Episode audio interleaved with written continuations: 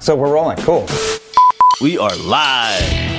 This is You're Doing It Wrong with Mark Henderson Leary, and my name is Mark, and I have a passion that you should feel in control of your life. And so, what I do is I help you get control of your business. And one of the ways I do that is by letting you listen in on a conversation between two people who have a passion for excellence in the entrepreneurial world in some way. And they're talking about a subject that you already know something about, but this time we're going deeper. We're really giving you the nuts and bolts so you can start to figure out where you're a little off and so you can start to make sense of this discipline so you can break through the ceiling and really get what you want from your business and ultimately your life. And so my guest today, I'm excited. I'm excited about all my guests, but this particular topic is one that, that's come up a lot. And, uh, and so Scott Kelly is a, is a friend of mine, but more importantly, in this case, he's the president of Encore Search Partners, a specialized recruiting and executive uh, search firm. And he is the, not just the president, he is the integrator. Uh, and, and he has helped turn ESP to be one of the fastest growing recruitment firms in Houston and he also uh, mentors a lot of professionals from various fields in Houston. And he is a, a member of several groups to uh, around business that are focused on business development, entrepreneurial uh, entrepreneurship, and business strategy. So I'm excited to bring uh, Scott into the conversation because we can really contrast your role as integrator and uh, the role of the visionary you work with, uh, Jeremy Jensen, who's been on the podcast in the past. So we get to see the yin and the yang. So welcome, Scott. Thank you, Mark. So, what is going on in the world of the integrator at Encore Search Partners today? Oh, Man, there's a lot going on, honestly. Uh, we're actually prepping for our quarterly offsite uh, coming up this Friday, and so uh, I've got a lot of different things going. I'm running in a thousand different directions right now, from accounting and finance to sales reporting to employee satisfaction and engagement, uh, doing all kinds of stuff right now.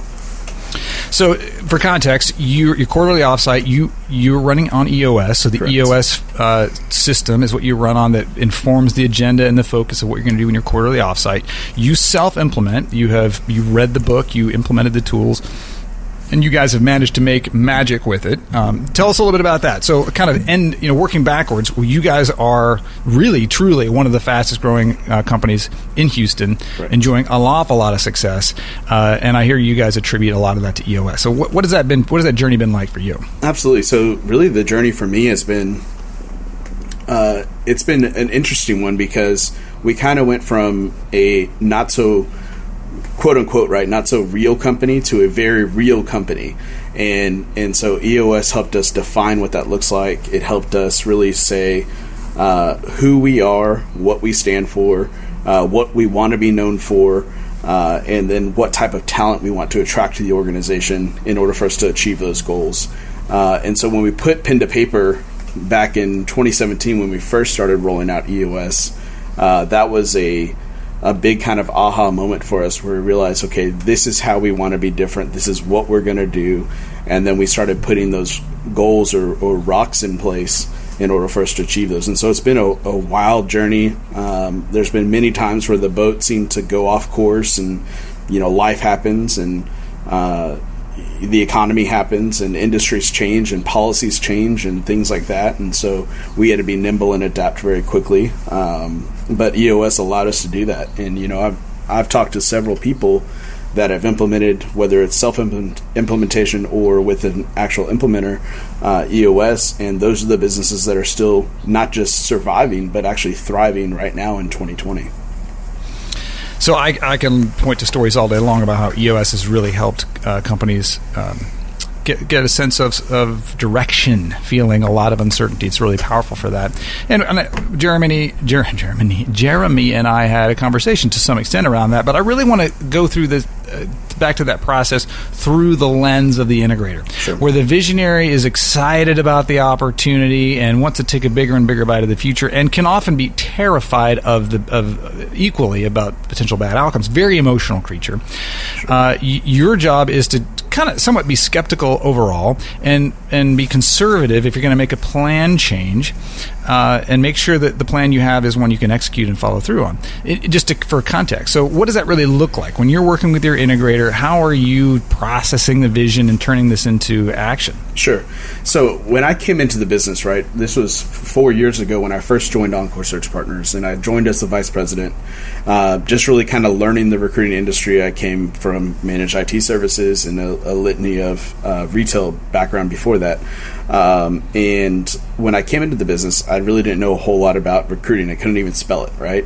Um, it and R E exactly. C. Uh, so so for me, you know, I, I spent the first basically six months just learning the business, and then the next six months I started, you know, putting these thoughts together around. Okay, now I know what we do, how we do it. I know why we're great. You know, let's go from accidentally making money to being incredibly intentional about making money, and that's where I pulled in EOS and the tools that I had uh, learned about from from reading Gino Wickman's book, and I was like, okay, let's do our first executive offsite session, and let's talk about our business. Right? It was myself, Jeremy, and our executive vice president over our um, ESP Financial Group. Uh, we sat down at Jeremy's dining room table. Um, and the three of us put our heads together and said, okay, what are we going to do? What do we stand for, right? And there was a major fear um, when we were putting these things down because we'd never had core values before. And so, you know, I started dredging that out of Jeremy and saying, okay, you're the entrepreneur. You are the founder, creator of this business. What do you stand for? What's a no go for you? If someone does this, it's a terminable offense. What does that mean, right? And so we started writing those things down. And then, right when we got to the last core value, we all kind of looked at each other and said, "This is great. This is this is who we are. This is what we stand for." Um, but then, when we started looking around at our our team and the people on our team were like, "That person doesn't stand for this. This person doesn't stand." It's like, man, we've got three or four people here that uh, literally violate our core values that didn't exist until right now. And, and Okay, so I- this, I want to slow this down because you are on so much gold. This is the kind of thing that I don't want people to step over and gloss over because I've experienced this in, in a big way. The first thing you're describing is that when you get the core values right, they are deal breakers. Yep. They are d- absolute deal breakers. Uh, and, and, and, if, and if they don't feel like deal breakers, you might not be talking about core values. You might be talking about some other form of value, an aspirational value, a permission to play value, or, or an accidental value, or something that's not really core. Yep. And so once you mind that out, then this is where I think I want to kind of call out the integrator side of this because what I see is the visionary in your seat says these are the core values, and you look out into that audience and see people and you go, oh, I say audience, the, the employees, the staff, and you go like, not everybody really displays that. But they will, right? we Yeah. just keep trying. And the visionaries typically, classically, are are not that great at saying today's the last day of, of, of tolerating lack of core values. And the integrators are typically the ones that say, like, are we serious or are we not serious? Because if we're serious, there's a path. Yeah. And the path means the people are who are not displaying the core values are out. yeah. Is that is that how you, I don't want to script this and put this in your mouth? Is that how it played out for you? Hundred percent. You know, and and that was really one of the things. It's like, okay, this guy makes us a lot of money, right? And we're we're a recruiting firm, so we're in a sales organization, right? Everyone is a, a revenue generator for our business. We have very minimal at the time had very minimal minimal overhead from an operation standpoint, and so uh, when I'm looking at the team, and it's like, okay, this person isn't okay. If I take away that person, let's say we're going to lose, you know. Four hundred, five hundred thousand dollars in revenue for our business, by removing that person from the team. And we we had these tough conversations like okay well but it's him but it's him you know? He's been here for a long time. Like he, he'll he'll figure it out. You know he he's been good. He could be great again you know all those things. And so we kept having these conversations and conversations. And finally I had to be the bad guy and just say look this is what we're saying okay if we want to recruit in better people we can't have them walk through our hallways and see that we accept mediocrity and so if we say we stand for this, we have to stand for this. And then within six months of implementing EOS, we turned over three of our top four billers from the previous year. And so all this revenue from these people disappeared. And what happened? Our overall revenue for the business skyrocketed by getting Really? getting those cancers off the team. Okay, so that's so I I love the getting passionate about like when you've got those over producers.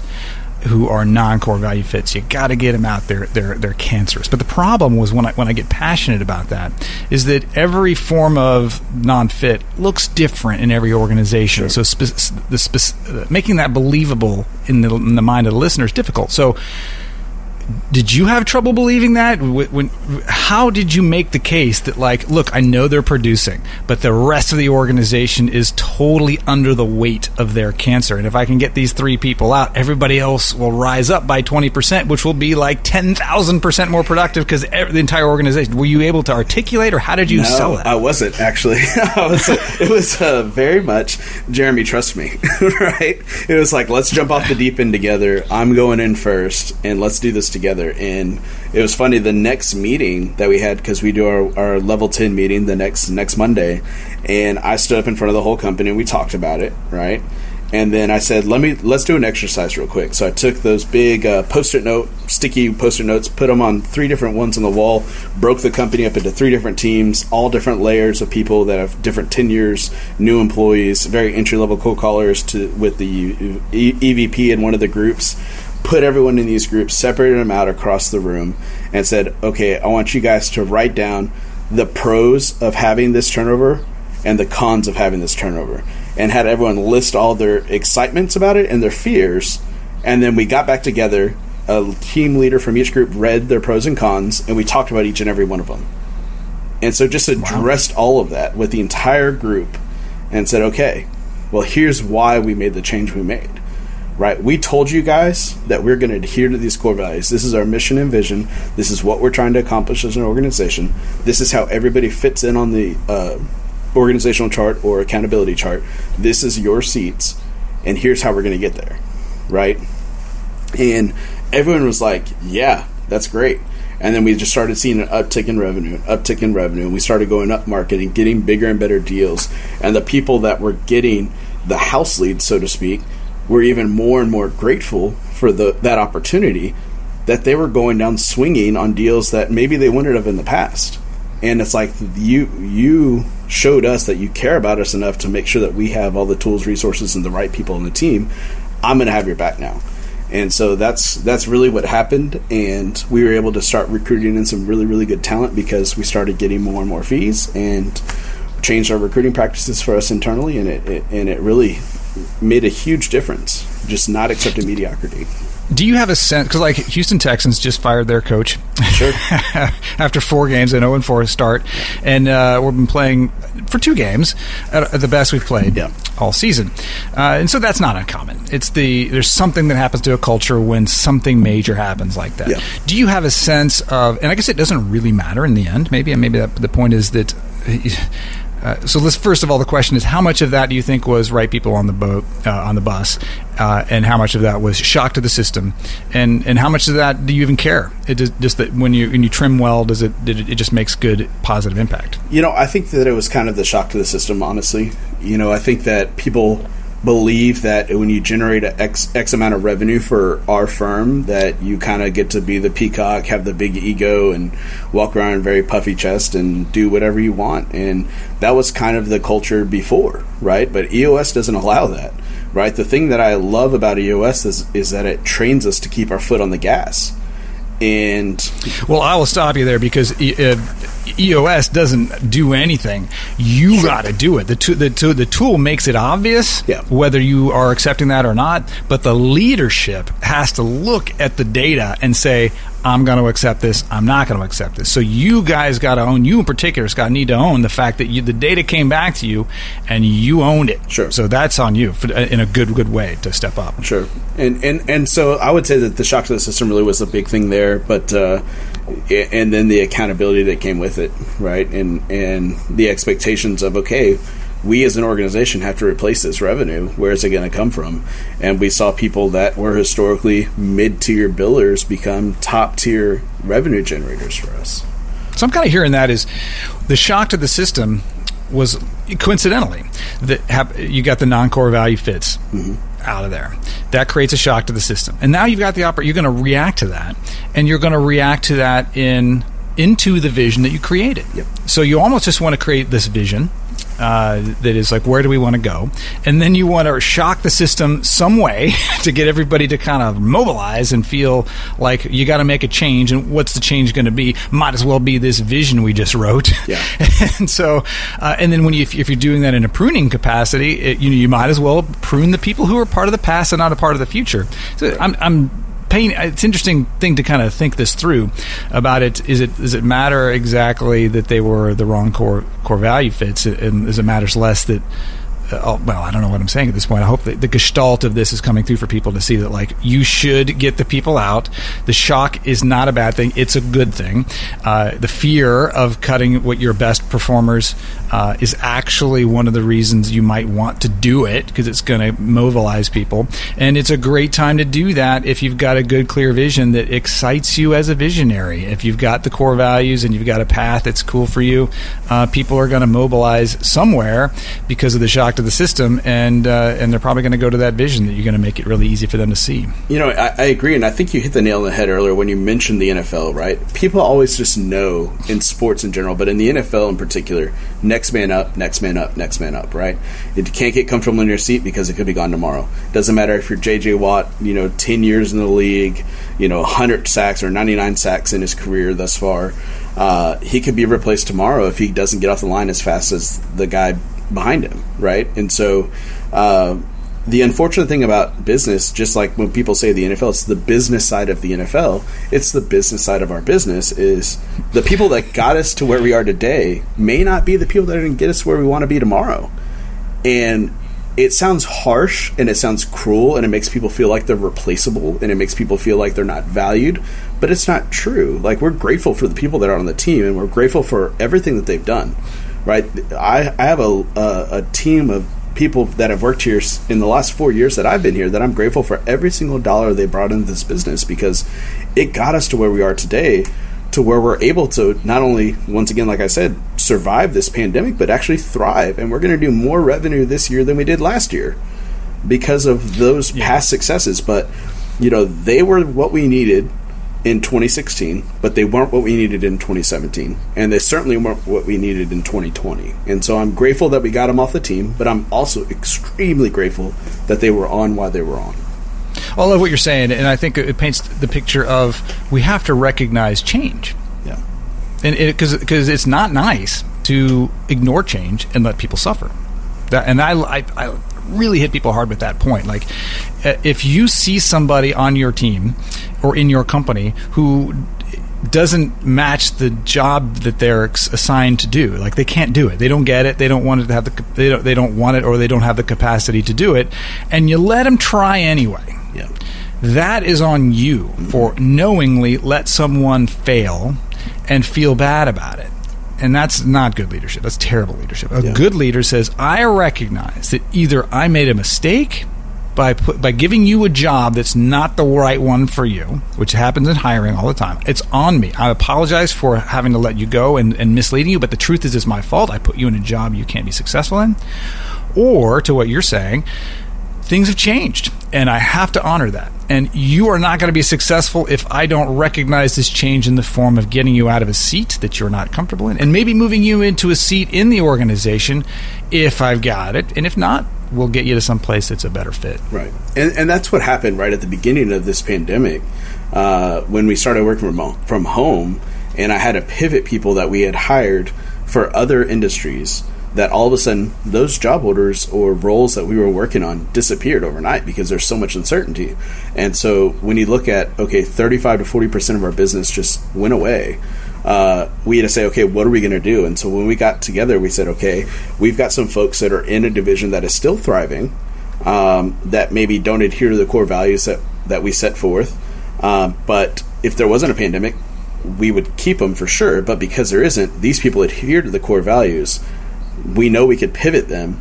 Let's top grade those positions in that division that's thriving, remove the, the folks that were sort of underperforming, and let's let's hit the ground running. And and so that's what we did. And um, it, it's like I said, it's unfortunate because if there wasn't coronavirus going on, uh, you know, I would have had the luxury of being able to spend more time and energy developing and coaching those folks to get to get them on track because it wasn't a capacity issue it wasn't uh, a want issue it was a get it issue which you know for me that's let's do more training let's do more development let's be intentional about what the things that they're missing are and it that's on us to get it right um, but I had people that could get it, want it, and have the capacity to do it, sitting on the sideline, twiddling their thumbs that are, you know, high potential folks. And we just pivoted quick and, and, and made some things happen. So let's talk about that. So, what was the role? What was the integrator role for you? Uh, particularly contrasting Jeremy as visionary. Okay, we're we're hitting the early days of the pandemic or whatever. Just talk, walk us through the story of, of how you that unfolded for you. Sure. So you know, when when this all kind of came about, really how I even started working at Encore Search Partners was uh, Jeremy knew what he was great at, right? Jeremy was uh, uh, he's a rainmaker. He is high energy. He is high motivation. Uh, he has a marketing background. He has a great uh, eye for getting meetings and getting leads in the door. And and when he's on the phone, it's magic the thing that he wasn't good at is holding people accountable. And so, in, in, doing so in a way that was actually actually effective at the time, right, with the folks that we had on the team.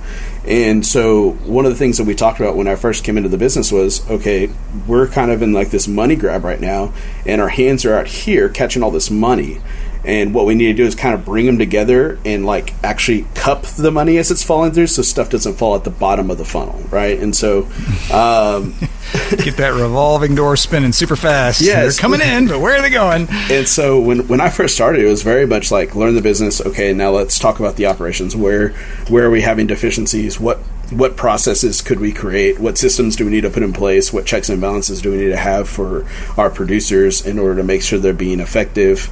Uh, so that kind of just started and then naturally evolved over time uh, to where Jeremy started feeling comfortable letting go of certain things that he was doing. Jeremy did everything, right? And now, uh, you know, we have clear boundaries of what people do. What is Jeremy's role in the process? Okay. What is Blair's role in the process? What is Recruiter X's role in the process? What is Scott's role in the process, right? And then we kind of explain that out over and over and over again to the team and say, this is what it is. Right? Yeah. So, are you in charge of the repetition piece of that? I, I am today. Um, I am actively working to hand off a lot of what I do. Um, back right once again, right before the pandemic happened, we hired an operations and training manager. Um, she was actually an internal candidate, was doing another role, um, was seeking more responsibility and more opportunity, and, and we interviewed a couple of folks for the role, two internal and a couple external candidates, and and made uh, her, the hiring decision for her and, and brought her in, and so unfortunately, the pandemic happened, and we went to work from home two weeks after she started in the position. And so she kind of reverted back to her old role about hybrid, you know, doing about 50 50 of that. And now I'm ready to say, okay, I need to hand stuff off and not do everything myself. Uh, I need to focus on my core competencies and give off some of the uh, the lower level operation stuff, which sounds bad, but it's stuff that has to be done, and it's stuff that needs that that really makes an impact in the business. Um, to someone that I could actually trust to do it. So that that probably deserves a little unpacking as well. Sure. Delegation is a critical uh, leadership skill that, that has to be in place for, for you to break through the ceiling, and that's something we talk about on day one of EOS implementation. And I'm terrible delegate skill. Well, that's interesting because what uh, what I think this when, when you're talking about visionary and integrator, it's this very binary. Like, um, a lot of visionaries, when they run out, when they hit their own personal ceiling, they move from feeling smart to feeling like the worst person in the world. Like they very go very quickly go to like feeling like total failures. Uh, and then when you say like, well, actually, visionary, you're not really supposed to be good at this. There's somebody who can be the the yin to your yang, and yeah. you find that puzzle piece individual. And so it's this very binary sense of it's not like delegation. It's sort of uh, it's a very much division in the middle of, of, of black and white and, and light and dark. Uh, and then now you're the integrator, and your job is sort of the chief delegator, chief accountability officer in terms of making sure the team's obstacles are monitored. And when there is an obstacle, you sense it and you get involved. But it applies just as well to you. Everybody in the organization will, at some point, if the company keeps growing, run out of time. And when you run out of time, you have to figure out, like, well, I've got 120% things need to get done uh, with my 100% time, whatever that amount is. And so you have to figure out and you figure out very quickly at 100% that there are things you're doing that are you're, you don't want to do and you're not good at. And so you, then you have to kind of humble yourself to like, well, what do I let go of? So how are you addressing that? How are you addressing this idea of what to get off of your plate? Sure. So I'm actually uh, I put time on the calendar to look at my desk and do the delegate and elevate exercise through EOS, and uh, that EOS gave me, I should say, and uh, and actually look at everything that's there. The problem is, is is when you're in a small business, right? It, we're a relatively flat organization, and so there's not historically there has been zero mid-level management, um, and we're starting to put that in a little bit, and uh, I like that. For Jeremy, there's one throat to choke, and that's mine. If something goes sideways, it's my fault.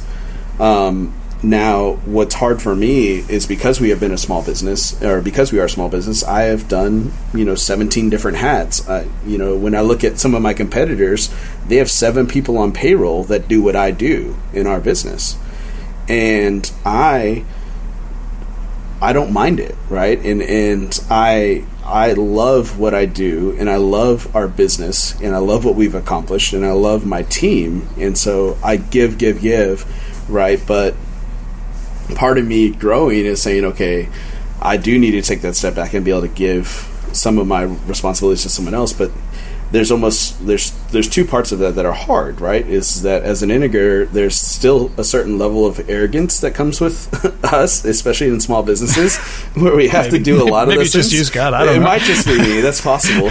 But the, Well, and I know I give you a hard time because you're, you're you're a confident guy because you're so you are smart and you work hard. And I worked with you in the past, and I know you. And when you get something done, it is not accidental. Your your track record uh, was not a surprise to me. I know I know to expect great things from you. So I, I get that. Once you, once you got some confidence and, and you have some some history, and you guys are a fast growing company, and, Yeah. and it's be very difficult for you to say like, well, what we're doing does seem to be working. yeah, yeah. And so there's that that level of arrogance, right? Of that, and then the other side is that um, the fear of letting go, and um, in, in and I don't know, letting go of control. I guess is really what it is. Is is I like to control things, you know, and I like I like to know that. I've checked. I've thought about all the possible outcomes, and I chose the right direction to go. Um, but I know that if I don't feel comfortable doing that, eventually we will uh, not be able to grow as much. And so, I know I got to let go of some stuff. I'm working on that. Um, you know, I have. I've put a lot of thought into it. I've drawn out detailed job description, and I've really looked at my desk and, and what I can offload of me. Um, and I've got some really cool, exciting things that I think that will help not only uh, keep this employee engaged because she's a phenomenal employee, um, but definitely a rising star in our organization. And so I want to make sure that I keep her engaged and excited coming to work every single day. And, and I think that doing some of the stuff that I do uh, on a daily basis will help with that. Have you have you ever taken the visionary integrator assessment? I have, yeah. Do you recall what you got back? I don't know. I, I, think I want to do it again though because I did it back in like 2017. I want to say. Because what I, I, I have a hypothesis, and that is that you don't score sc- you don't score terribly on the visionary side. Yeah.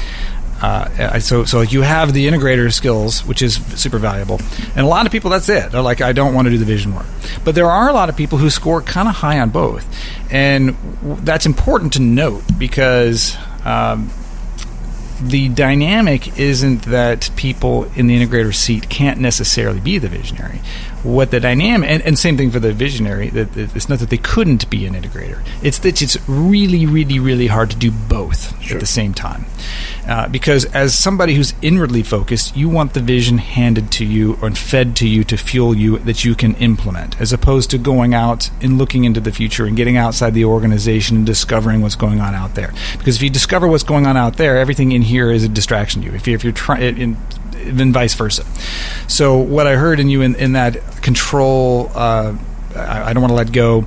uh, and, and, I guess I know you as well. I, I, would not be surprised if you have the potential to be a visionary. But what's great is you have a great visionary who can feed you the vision that makes you feel comfortable that you don't need to do that, and you can you can relax to some extent. I mean, integrators rarely relax, right? Yeah. Because they're really really concerned about the plan going well, and that's the whole point. Uh, and sometimes the integrators are the, the highly stressed out.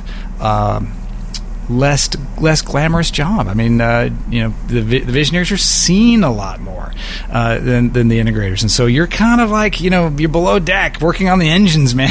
yeah. the captain's out like on the dance floor, you know, champagne toast, like we're going to you know across the ocean. Oh, so you saw, Jer- integrators. You saw Jeremy last night, then. For sure. Uh, so you're down below the deck sweating, trying to keep the motors running, engines going, and everything's like, like you know, we got to get this boat moving. Yeah. Do you ever get any resentment for that? Any uh, any not getting the limelight? I, I don't at all. Um, you know, Jeremy gets a ton of the limelight and, and things like that outside of the organization. Obviously, um, he is definitely the face of the organization. Uh, whenever I tell someone where I work, they're like, "Oh, you work with Jeremy." right? It doesn't it doesn't matter where I go. Uh, it's like when you're it's like Scott's mom. Like when you're a kid, yeah. you're like, oh, you're hey, you're Scott's mom. Yeah, like, exactly. Like, and so, doesn't have a name. You don't have a name either. Uh, so it gets a ton of that outside of the organization. Um, you know, and, and what I really love doing is I love developing people, and so inside the organization, I get a ton of um, FaceTime with all the employees. You know, I lead our quarterly town hall meetings. I uh, do a lot of the one on ones. I do a lot of the trainings. I do a lot of that kind of stuff internally. Um, I champion our uh, community outreach program. You know, a lot of the things that I love to do, I get to do inside the business with the people that I want to make the most impact on, anyways. Uh, so I don't ever feel that resentment at all. Like I, I really, I hate praise. I hate recognition. I hate all those things. Uh, I'd much rather get constructive feedback. Yeah, I hate those meaningless words. I don't. sorry, sorry, I said some nice things about you earlier. I'll, I'll stop. It that. made me sweat. I don't like it. yeah, you and I have had that experience before, so that, that's interesting, and I appreciate you sharing that because I bet a lot of people out there have that have that challenge as well. Yeah. How do you deal with that actually? Because you guys are a high performing company. Uh, yeah. Do you just rather deflect and say, "Yeah, I'm just back here and it's Jeremy, it's all him," or what do you, what do you do? Um, I, I like to deflect to the people a lot. You know, I do definitely want to give Jeremy a ton of praise. I think that he he does a great job of getting the praise, and and you know, I want to make sure that the people that we have know how much you know I appreciate what they've done to get us there. Right, you know things like we're we're nominated for best places to work. They're announcing the plate the the ranking for that this Thursday, uh, and and I'm super excited about that. I, I think what's funny is when you look at Jeremy and I, Jeremy is super, super excited about the Fast 100 list and the Inc. 5000, those things, in which I'm excited about too, uh, because obviously I want to grow the revenue. But the the best places to work tells a different story, right? It tells us that not only are we a high performing sales organization, but we're a sales organization with a solid culture that that people want to come to every day.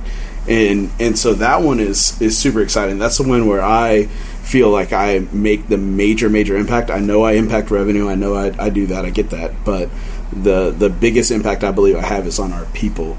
And so the best places to work is something that I really pride myself on, and and and and I will give all my praise to my team for being honest in our quarterly engagement surveys and giving me uh, constructive criticism throughout you know every, so you have day. a sense okay so that's that's a good point to go into that for you to get there mm-hmm. um, I've been through this process. In fact, I've, you and I have been in the trenches with that together. And there are a couple ways you can get into something like the best places to work. Yeah. and, one of the ways is to make sure the answers that go into the survey are the answers you want them to be. Sure. And then the other way is to make sure you really build that culture, what it needs to be, which is through kind of this opposite, uh, counterintuitive approach, and that is to solicit the worst possible feedback as easily as possible, so you yep. get this blunt honesty. Yep. How how have you guys gotten that? And it sounds like that's what you're implying. So, how'd you get that blunt honesty from the team? Yeah, so I about two years ago, maybe three years ago, rolled out uh, employee engagement survey that I did at the beginning or at the end of every quarter, and then we reviewed the results in our executive offsites. Uh, and I asked the same nine questions for the first two two and a half years of the survey.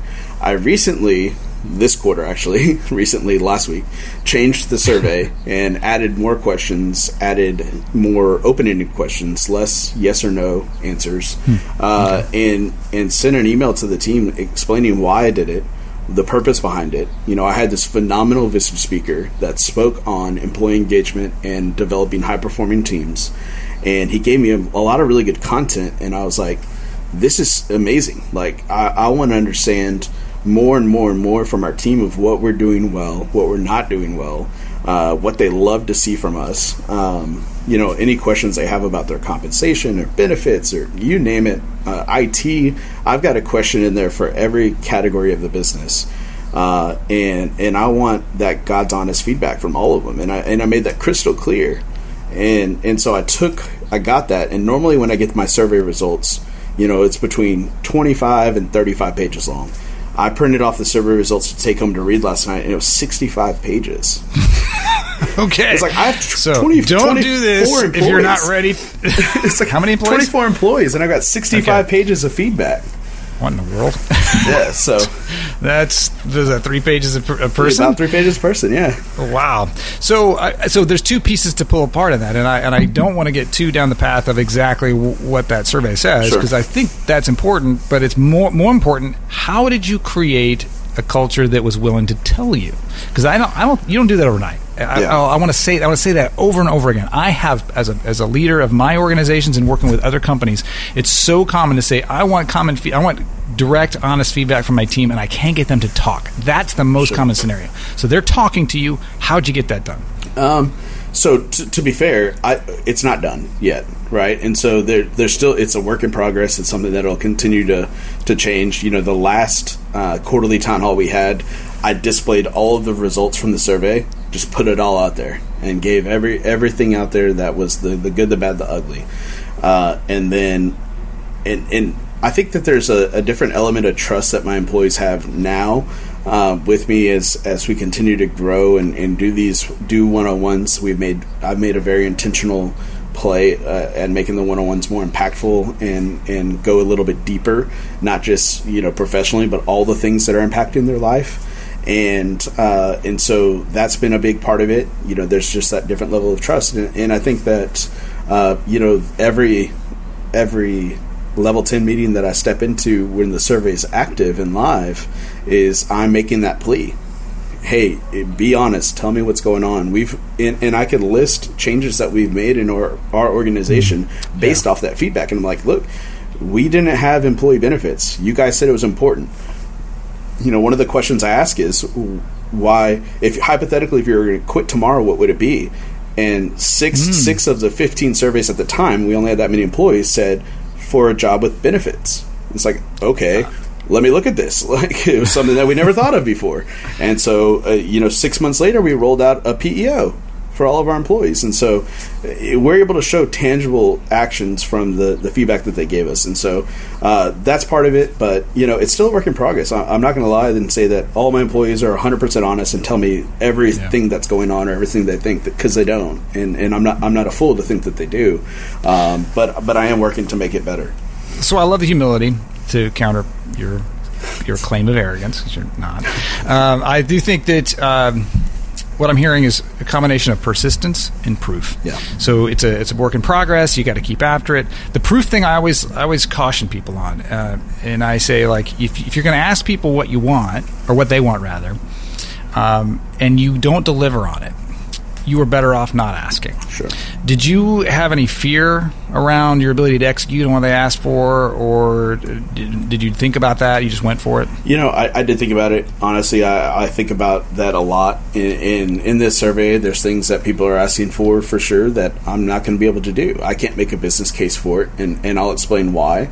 And it's one of those things that's, hey, this is going to be on the back burner. It's something we'll continue to talk about. Please keep putting it on the survey, right? That type of deal.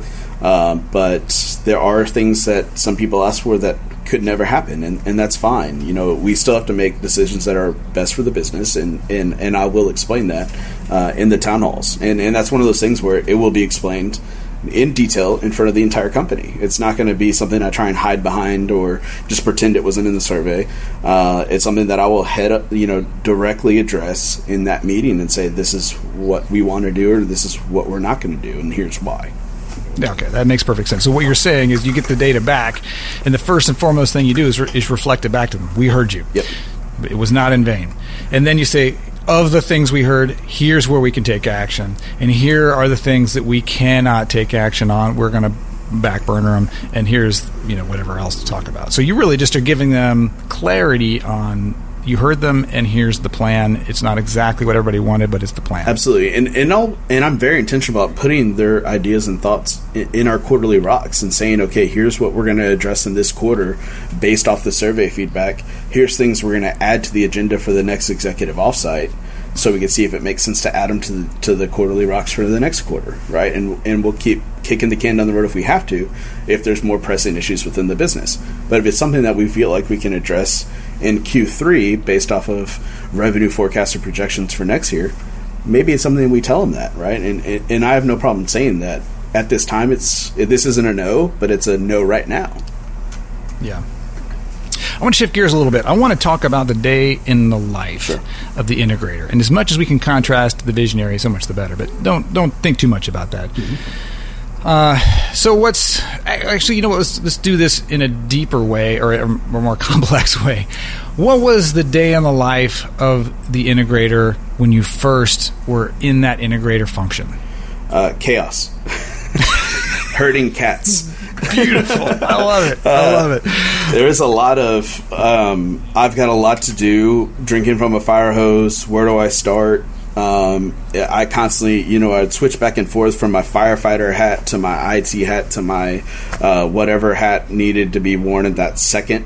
Um, and now I, it's changed a little bit, right? There's still some of that chaos, which I love, right? And maybe that's a little bit of my fear of letting go of some of my desk is that uh, I, I love kind of that getting to do all kinds of different things. And so a day in the life could be I'm doing collections. I'm doing, you know, I'm searching out a PEO. I am doing tech demos. I am uh, having conversations with candidates or clients, or uh, I, I'm doing prospecting calls with with our recruiters. You know, I'm role playing. I'm doing training, developing training. I'm citing one of the 17 books that I keep behind me because I regularly use them in one on ones. You know, it, it's all over the place.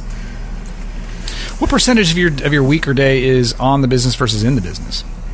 Um, probably about fifteen percent of my week is on the business, and Okay. the rest is really in the business. Um, I've, I have so a very is that? tactical role. Okay. So when you say on the business, what types of things are on the business type things for you? Sure, and so.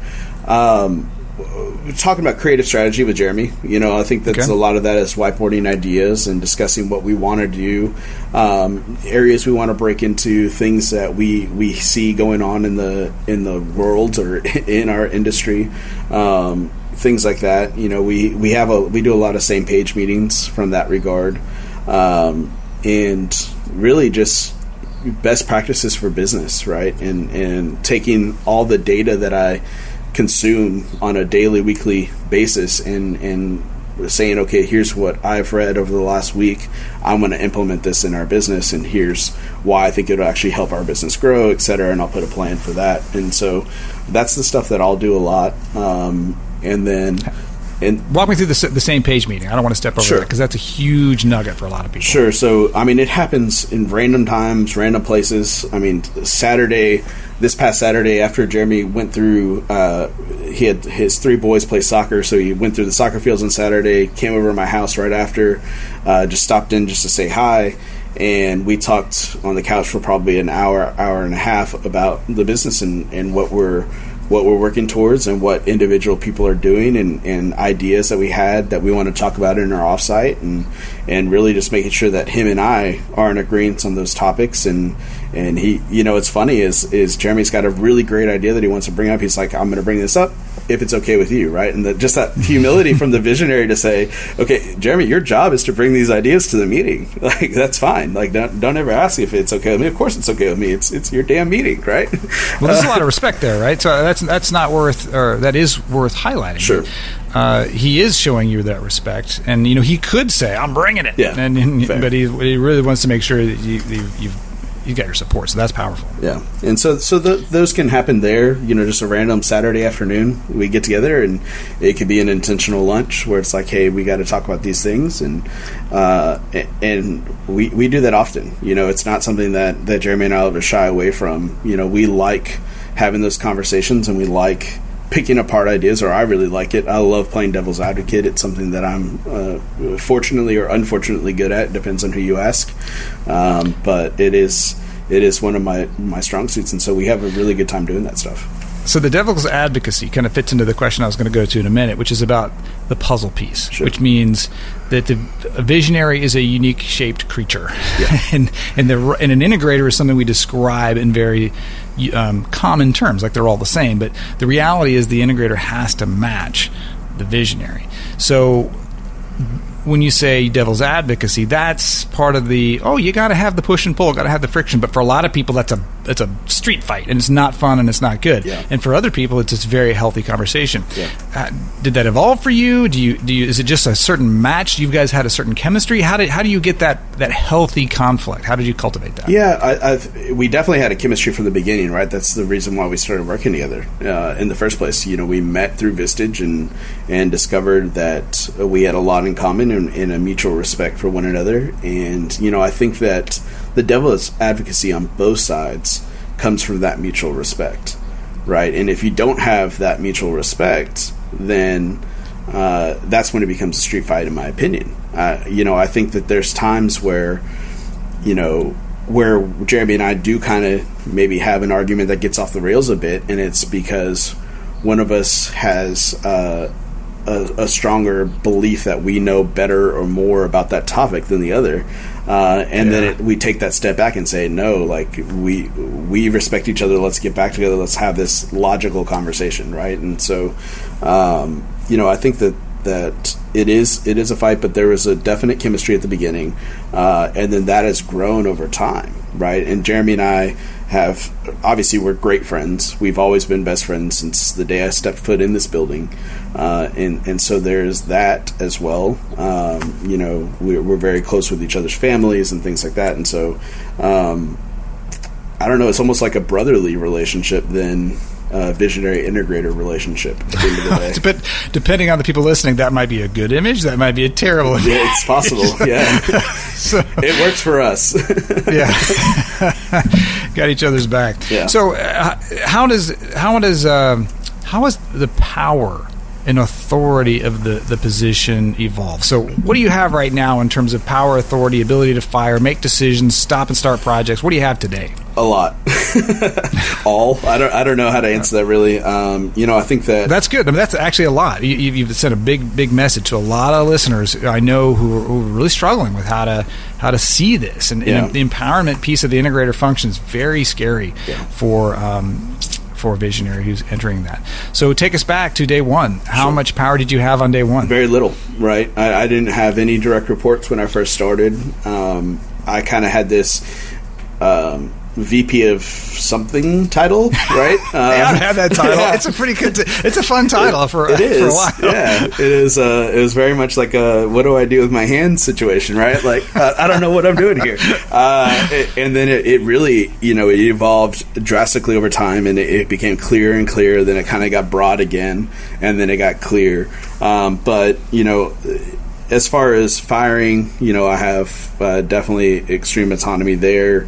Um, from hiring, we have a very rigorous process that we go through with our, our leadership team um, for the interview process, and so you know, there's not like any one of us necessarily hires. We we try and have equal votes on that, and we talk about why or why not, um, just to make sure that we're all on the same page there. Um, but you know, I have a lot when it comes to processes and procedures. I have a, a lot of autonomy, you know. And I, but but here's here's the deal. At the end of the day, I run just about everything by Jeremy, not for a stamp of approval, but just to make sure that I'm not missing anything, right? And Yeah. and and so there's things that I'll do. I'll run all the meetings on my own, and I'll come back and say, okay, here's what I think, and here's why I think it, and poke holes, right? And and that's that. Once again, just that level of respect that we have with each other. That I know I can miss something. I don't. I, I don't think that I'm perfect, or I don't think that I know it all. And, and and he's the same way, right? He'll he'll say, here's here's this great tool I just saw, and I, and I want to try it, and here's why I want to try it, and here's how much it costs, and what do you think, and I'm like, yeah, that sounds like it's a good idea, and if it works, it's great. We'll make a ton of money on this, and if it doesn't, we're not losing a lot. So it sounds like a win-win for me, right? And So that tr- that, that trust and that chemistry, I, I think you guys are, are pretty top tier, top percentile in terms of that electricity. Because I, I know you guys separately, uh, and and it was seemed to be like an, an instant kind of connection for you. Um, uh, but even still, how long did it take you to earn that trust on his part and for you to get comfortable equally as both sides of the same coin Sure. to go from kind of like day one chaos no power no people to like yeah, i think i'm an integrator now yeah, you know, was that a two month process a year process Probably six months. I think that. Okay. I, I think I worked here for six months before I got my first promotion to senior vice president, uh, and that's when I really started taking on the operations responsibilities. Uh, and but it, you know, when I walked in the door, right, it's not like I had any recruiting experience. We had recruiters that had worked for giant recruiting firms, that had worked for corporate in-house recruiting teams. Uh, we had all these people with a ton of experience in the industry. Um, and so for me walking in and saying, "Hey, I'm your boss, and I know nothing about what you do, but I can do this. I promise." Right? It was kind of that situation. So I had to prove and, and earn earn that trust and respect from not only Jeremy, but it's also I wanted to make sure that the employees also knew that you know what I brought to the table without any recruiting experience. yeah uh, did they have skepticism at first Definitely, yeah. how did you discover that Uh, you know, when when I started putting processes and procedures in, and people started pushing back or not wanting to do it, it's the classic um, legacy salesperson that doesn't want to put stuff in the CRM, right? It's like that's that's the, the thing that happened, right? That was the first kind of pushback, and then a little pushback, and then then I rolled out scorecard, and it's like, what you're looking at my calls, what you're looking at my submittals, what you're looking at this, like why are you looking at this? It doesn't make sense. Like no one's ever told me this before, and and once I started putting those things in, then it, it was just evident that these people weren't rowing the boat in the right direction, right? And, but we didn't know really what direction that was kind of going at the time. And and then once we put in EOS, and those are the those are the three of the four people that that were literally within the first six months of, of implementing EOS were gone.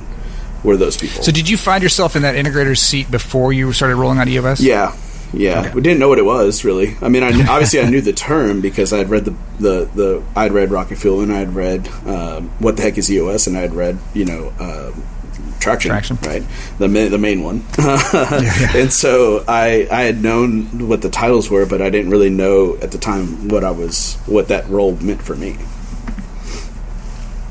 And so, yeah, so you got some things bouncing around, and you're getting more and more responsibility, and then you decide to roll the system out, and then and then it kind of lays out like we talked about earlier. Sure. Um, there's some data, Yeah, and it's like then you gotta because the way I describe it, so I've, I've worked with some companies where we implement EOS, and it's like, okay, I think we're sick. Okay, well, like how sick? Well, I don't know. Uh, well, you, I think if we put in EOS, we can diagnose and, and find the disease and, and cure it. Oh, that sounds great.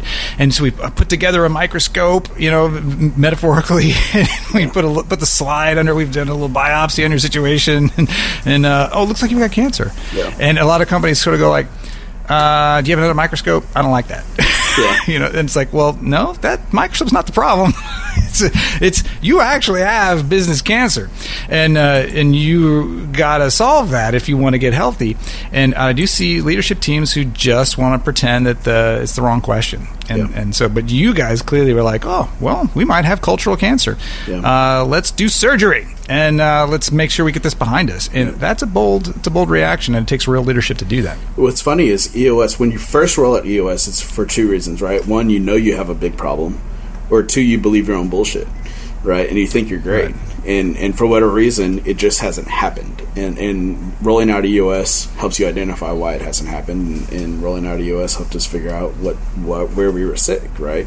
And and it's like we weren't losing money, we were making money, we were having experiencing year over year growth. It was at a lower rate, but we're still growing, right? So, it, but when we put in EOS, it was literally the like the book says, rocket fuel for our business.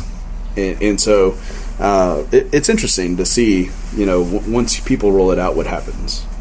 Well, not to say something nice about you again, I'm going to try to stop it. Yeah, please do. The, the book Rocket Fuel, Mark's uh, Mark's whole phrase comes from the his observation of seeing the the com- combination of the visionary and the integrator is the rocket fuel. Sure. Because I e- EOS does a great job of uh, highlighting opportunities and obstacles and creating clarity. Uh, one of the places that I see companies get stuck more than any other place is okay, we've built our structure and we need the integrator, obviously. And I don't know what that is, and it scares me. And never mind, let's kick that down the road. And so you leave either someone who's the wrong person for the integrator seat in place, or you have the visionary trying to do that job less than perfectly. And that is by far, in my personal experience, the number one most constraining, suffocating failure to act on. Uh, and so your rocket fuel comes from having the right rocket fuel combination of visionary and integrator that then can embrace the data and the right people in the right seats and all the processes and all those things because you've got the right leadership and the ability to execute frankly to be able to listen well see what's going on and take action Yeah, you know, I think that where where people fail at, at, at EOS or fail at anything in businesses is not having someone that is willing to have the tough conversations or even excited about the tough conversations. Um, and and when you have a team, especially a leadership team that um, you know doesn't have trust, you know that's something that when when you look at Lencioni's uh, five dysfunctions of a team, right? We we go through that pyramid on a regular basis to make sure that we're adhering to the and, and we're not we're not dysfunctional, uh, and. Uh, you know, accountability is a big part of EOS, and accountability is a big part of the integrator role.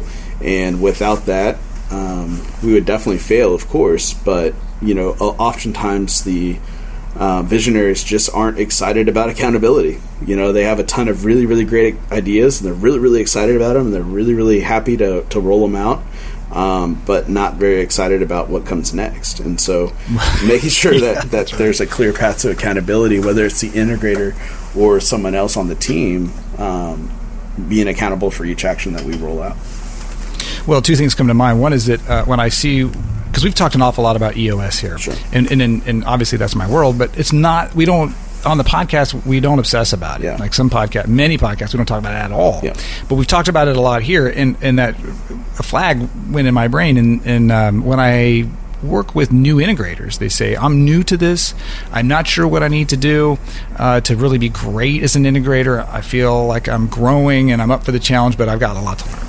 And I, I've learned that, well, here's your manual. It's called Traction. Yeah. This is your language. This is your tool set. And I, and I, I think the podcast, this interview has really reinforced that. Like your go-to language of how do you get what you want out of your out of your life and your job is right there in the book. You know, this is what I need to do. This is the tool. Everything I need to be as an integrator is right in this book. Yeah, and that's the thing is it's not just right in the book for the first time, right?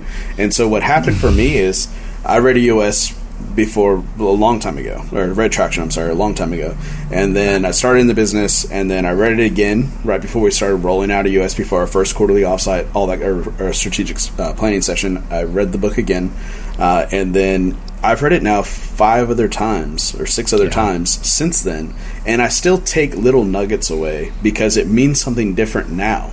It's like when there's little pieces of like the level 10 meeting that you think, okay, let me roll this level 10 meeting out. You roll out pieces at a time, oftentimes, because you can't cram stuff down people's throat. And so there's kind of a slow rollout process to make sure everyone understands and buys in and appreciates it. And then there's pieces that are like, oh, well, I could have included this in there, and let me now add this in, and let me now add this in, and it's stuff that I didn't fully understand the first time I read the book, and so when I've gone back and read it, and I've probably listened to it fourteen or fifteen times on Blinkist, and gotten gotten the book again in thirteen minutes, right? Uh, I, I've really I've taken one, by the way. uh, I've taken so much out of this book and, and reapplied it on the fourth or fifth time of reading it, and and and for me, you know, I talk about EOS a lot, whether it's here in my Vistage group, in even in my uh, men's life church group, I talk about EOS, and and you as an integrator, it's like you eat, breathe, and sleep EOS because it's what we have to do to keep the wheels in the bus, and it's become such a big part of my life. And and I read every single Friday when that article comes out, the EOS newsletter or whatever it is on Fridays. I saw mm-hmm. you were in there recently on talking about scorecards, yeah. uh, and, and and when I, I, read that every single Friday, I go back and look at my toolkit in, inside my my SharePoint folder and say, okay, what am I not implementing that I could pull from this toolbox, right? And and I just look at it all the time and and that's just the only way that I think you could be successful is if you're constantly sharpening the saw. Yeah, so I, Cameron Herold pointed out on one of the early podcasts that uh, you know people will come up to him and say, "Oh, I love Good to Great," or "I love this book," and it's cool. Are you using it? And it's like, well, no, I read it. Yeah. it's like, well, then why why are you saying you love it? Because there's no point. It's like you yeah. know what's the point of that?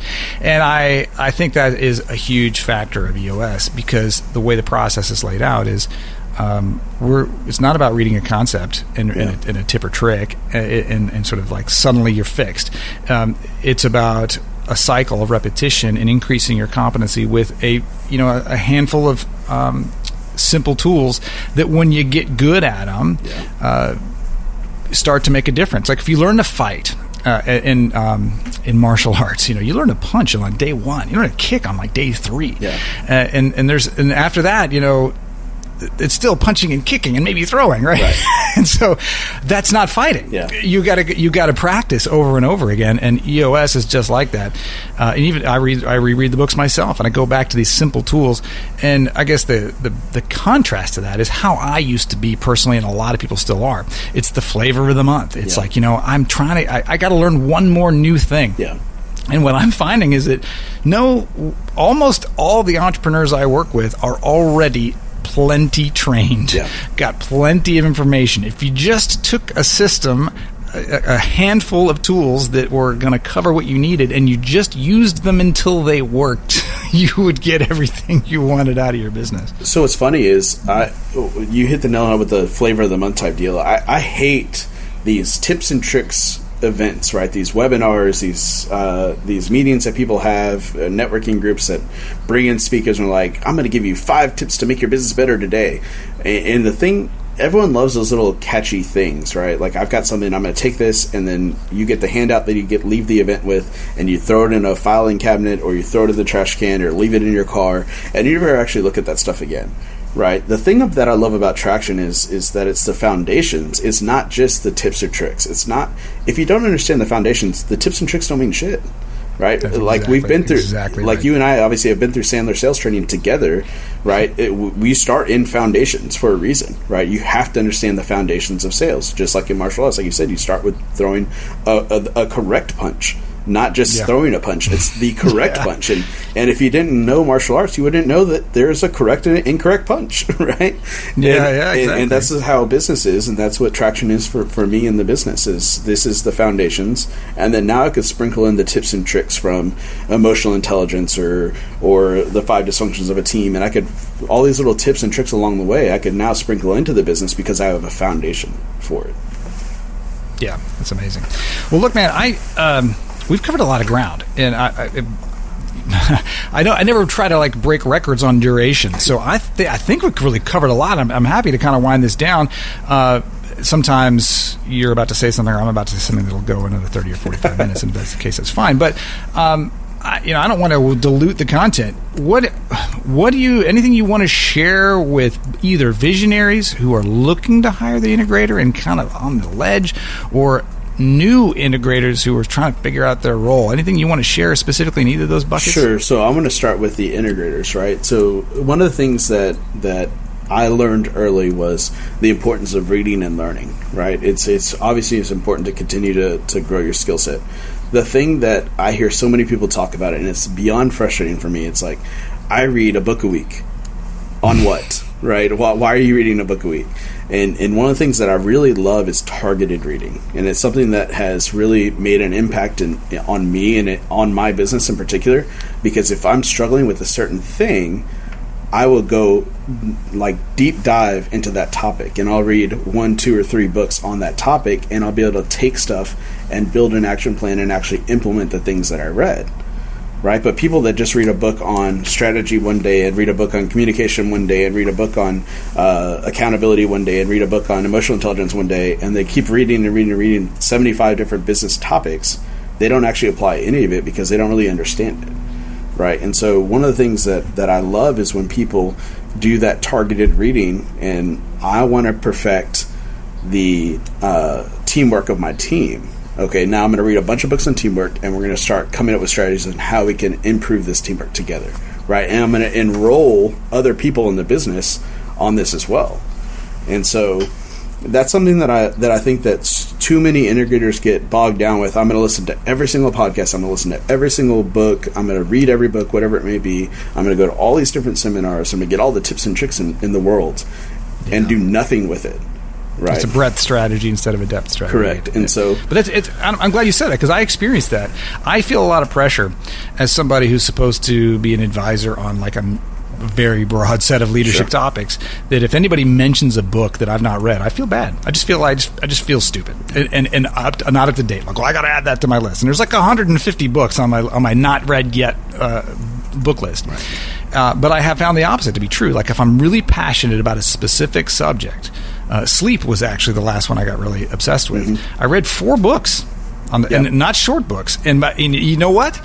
I know a lot about sleep, and it made a huge difference. It made a huge difference as opposed to trying things. I really was able to pull together some sense of foundation. So I, I love that you said that. That's a big. That's a big deal. Yeah, and then and then on the topic of uh, visionaries wanting to hire integrators or, or getting ready to hire an integrator, you know, I really encourage them to look at the things that they don't do well and that they want to hand off and make sure that they find someone that is a good complementary skill set um, and and really look at themselves in the mirror and make sure that they're ready to have pushback. You know there's so many people that that have such a short temperament. And I've seen several business owners in our market that have been either in my Vistage groups or in other networking groups that I'm a part of or sit on other boards with me. And we're just talking casual conversations about their team. And they're like, yeah, I just hired this guy. He's going to be my Scott. And I'm like, that's awesome. Let, let me, what, what, does he do? What is? And, and he's just, he's like, well, he's going to roll out this, and he's going to roll out this, and he's going to roll out this, and he, he jumps in and starts doing it, and the, he gets fired 30 days in. And I'm like, wait, that's not your Scott then. like, what happened? Scott doesn't get fired in 30 days.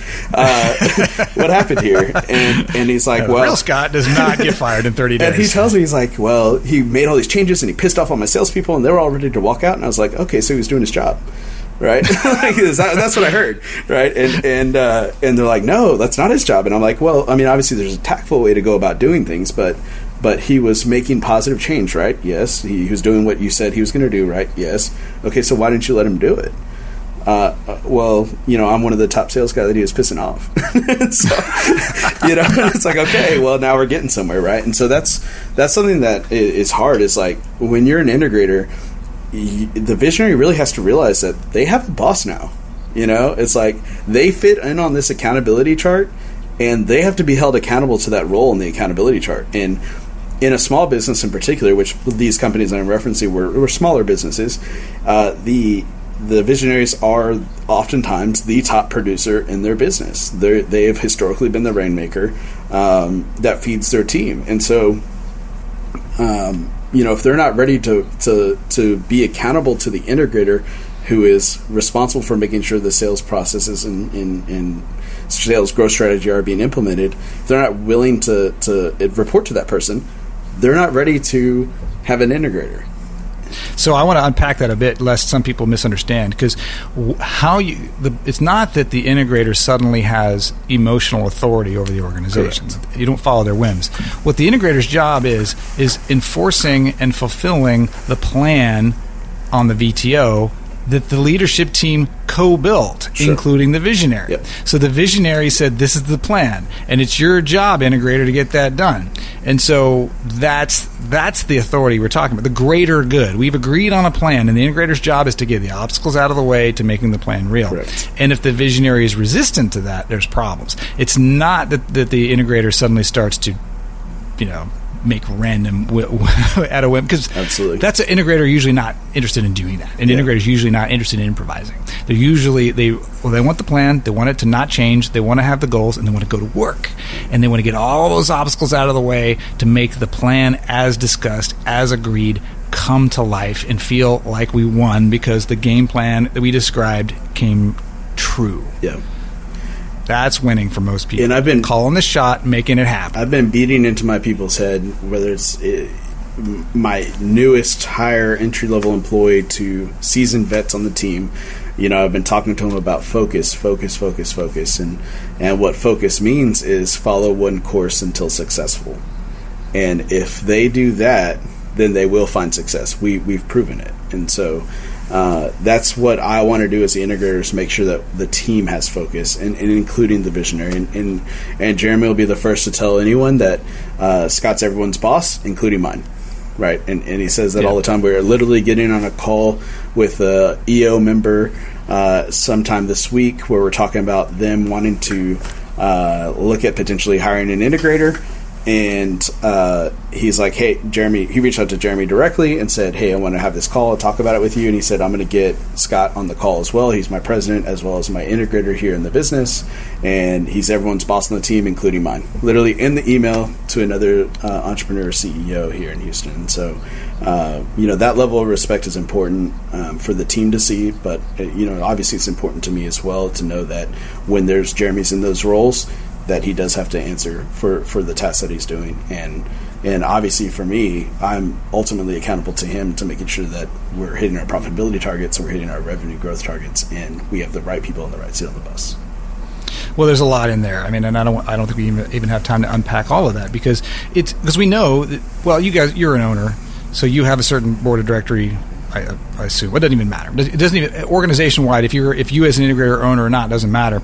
That the uh, objective is the plan we've agreed on, and if the visionary is the only owner and the visionary says, "Look, he's my boss," you know, we know that he can say like "f this." That's that the, big red button is always there. But it's a but why would you do that? And that is that we know that the biggest threat to any visionary's idea is the visionary's next idea. So we're trying to put a process in place that produces good, consistent results, and we want to. We, the visionary asks for it. The visionary wants it. The visionary wants to be coached. The visionary wants to be their best, and they know that not every habit they have is really serving them well. And by bringing a yin to the yang in the form of an integrator, uh, you're purposefully taking off some of the the, the patterns and behaviors that, that don't serve the organization, and everybody's happier for it. And you, and you see a guy like Jeremy who's got plenty of passion, willingly giving up some power because he knows he gets a better life as a result of it. Absolutely, and and you know, speaking of the shiny objects, that that that next idea for a What's great about our business and what's great about Jeremy is that Jeremy's hands on. He'll jump in and do stuff. He's not afraid to do the work, and he jumps in oftentimes with a new idea, and he'll pilot it himself, right? And so it doesn't change the direction of the whole boat. It changes a little bit of his focus and attention, uh, but everyone else is still rowing in the right direction and then once it's once it's something that we can actually roll out to the masses or or hire somebody or transfer someone into this role um, then we'll we'll have a, a true plan for that but uh, you know if a visionary is going to have a lot of ideas or chase shiny objects it's important that um, they don't distract the rest of the organization from what they're trying to accomplish which is that core focus Yeah, that's awesome stuff. Well, look, man, I want to I want to end the point uh, or end the end this topic It's super solid. We shared so much to to bring it home. What is your passionate plea for entrepreneurs right now? my passionate plea for entrepreneurs is really discover uh, what your business stands for and what you want, and really be aggressive and intentional about achieving that. Not accepting mediocrity in any step of the process. Setting the bar high. Yep. That's awesome. So Yep. I appreciate everything you shared, Scott. Such great wisdom. We'll, we'll make sure we get this in the hands of everybody, all of the integrators, visionaries who are, are trying to reach mastery with this topic, because it's so powerful. And I think your success is such a great model for people. And so that's it for today. So, as a reminder to everybody, please subscribe, share with your friends, give us the feedback, good and bad. Happy to happy to see get the bad or, or at least constructive uh, feedback so we can make this better. But please make sure we get this in the hands of the people who need this because it's valuable content for those people who are looking for it. Uh, and we will see you next time on You're Doing It Wrong with me, Mark Henderson Leary. This is You're Doing It Wrong with Mark Henderson Leary. For more episodes and to subscribe, go to Leary.cc.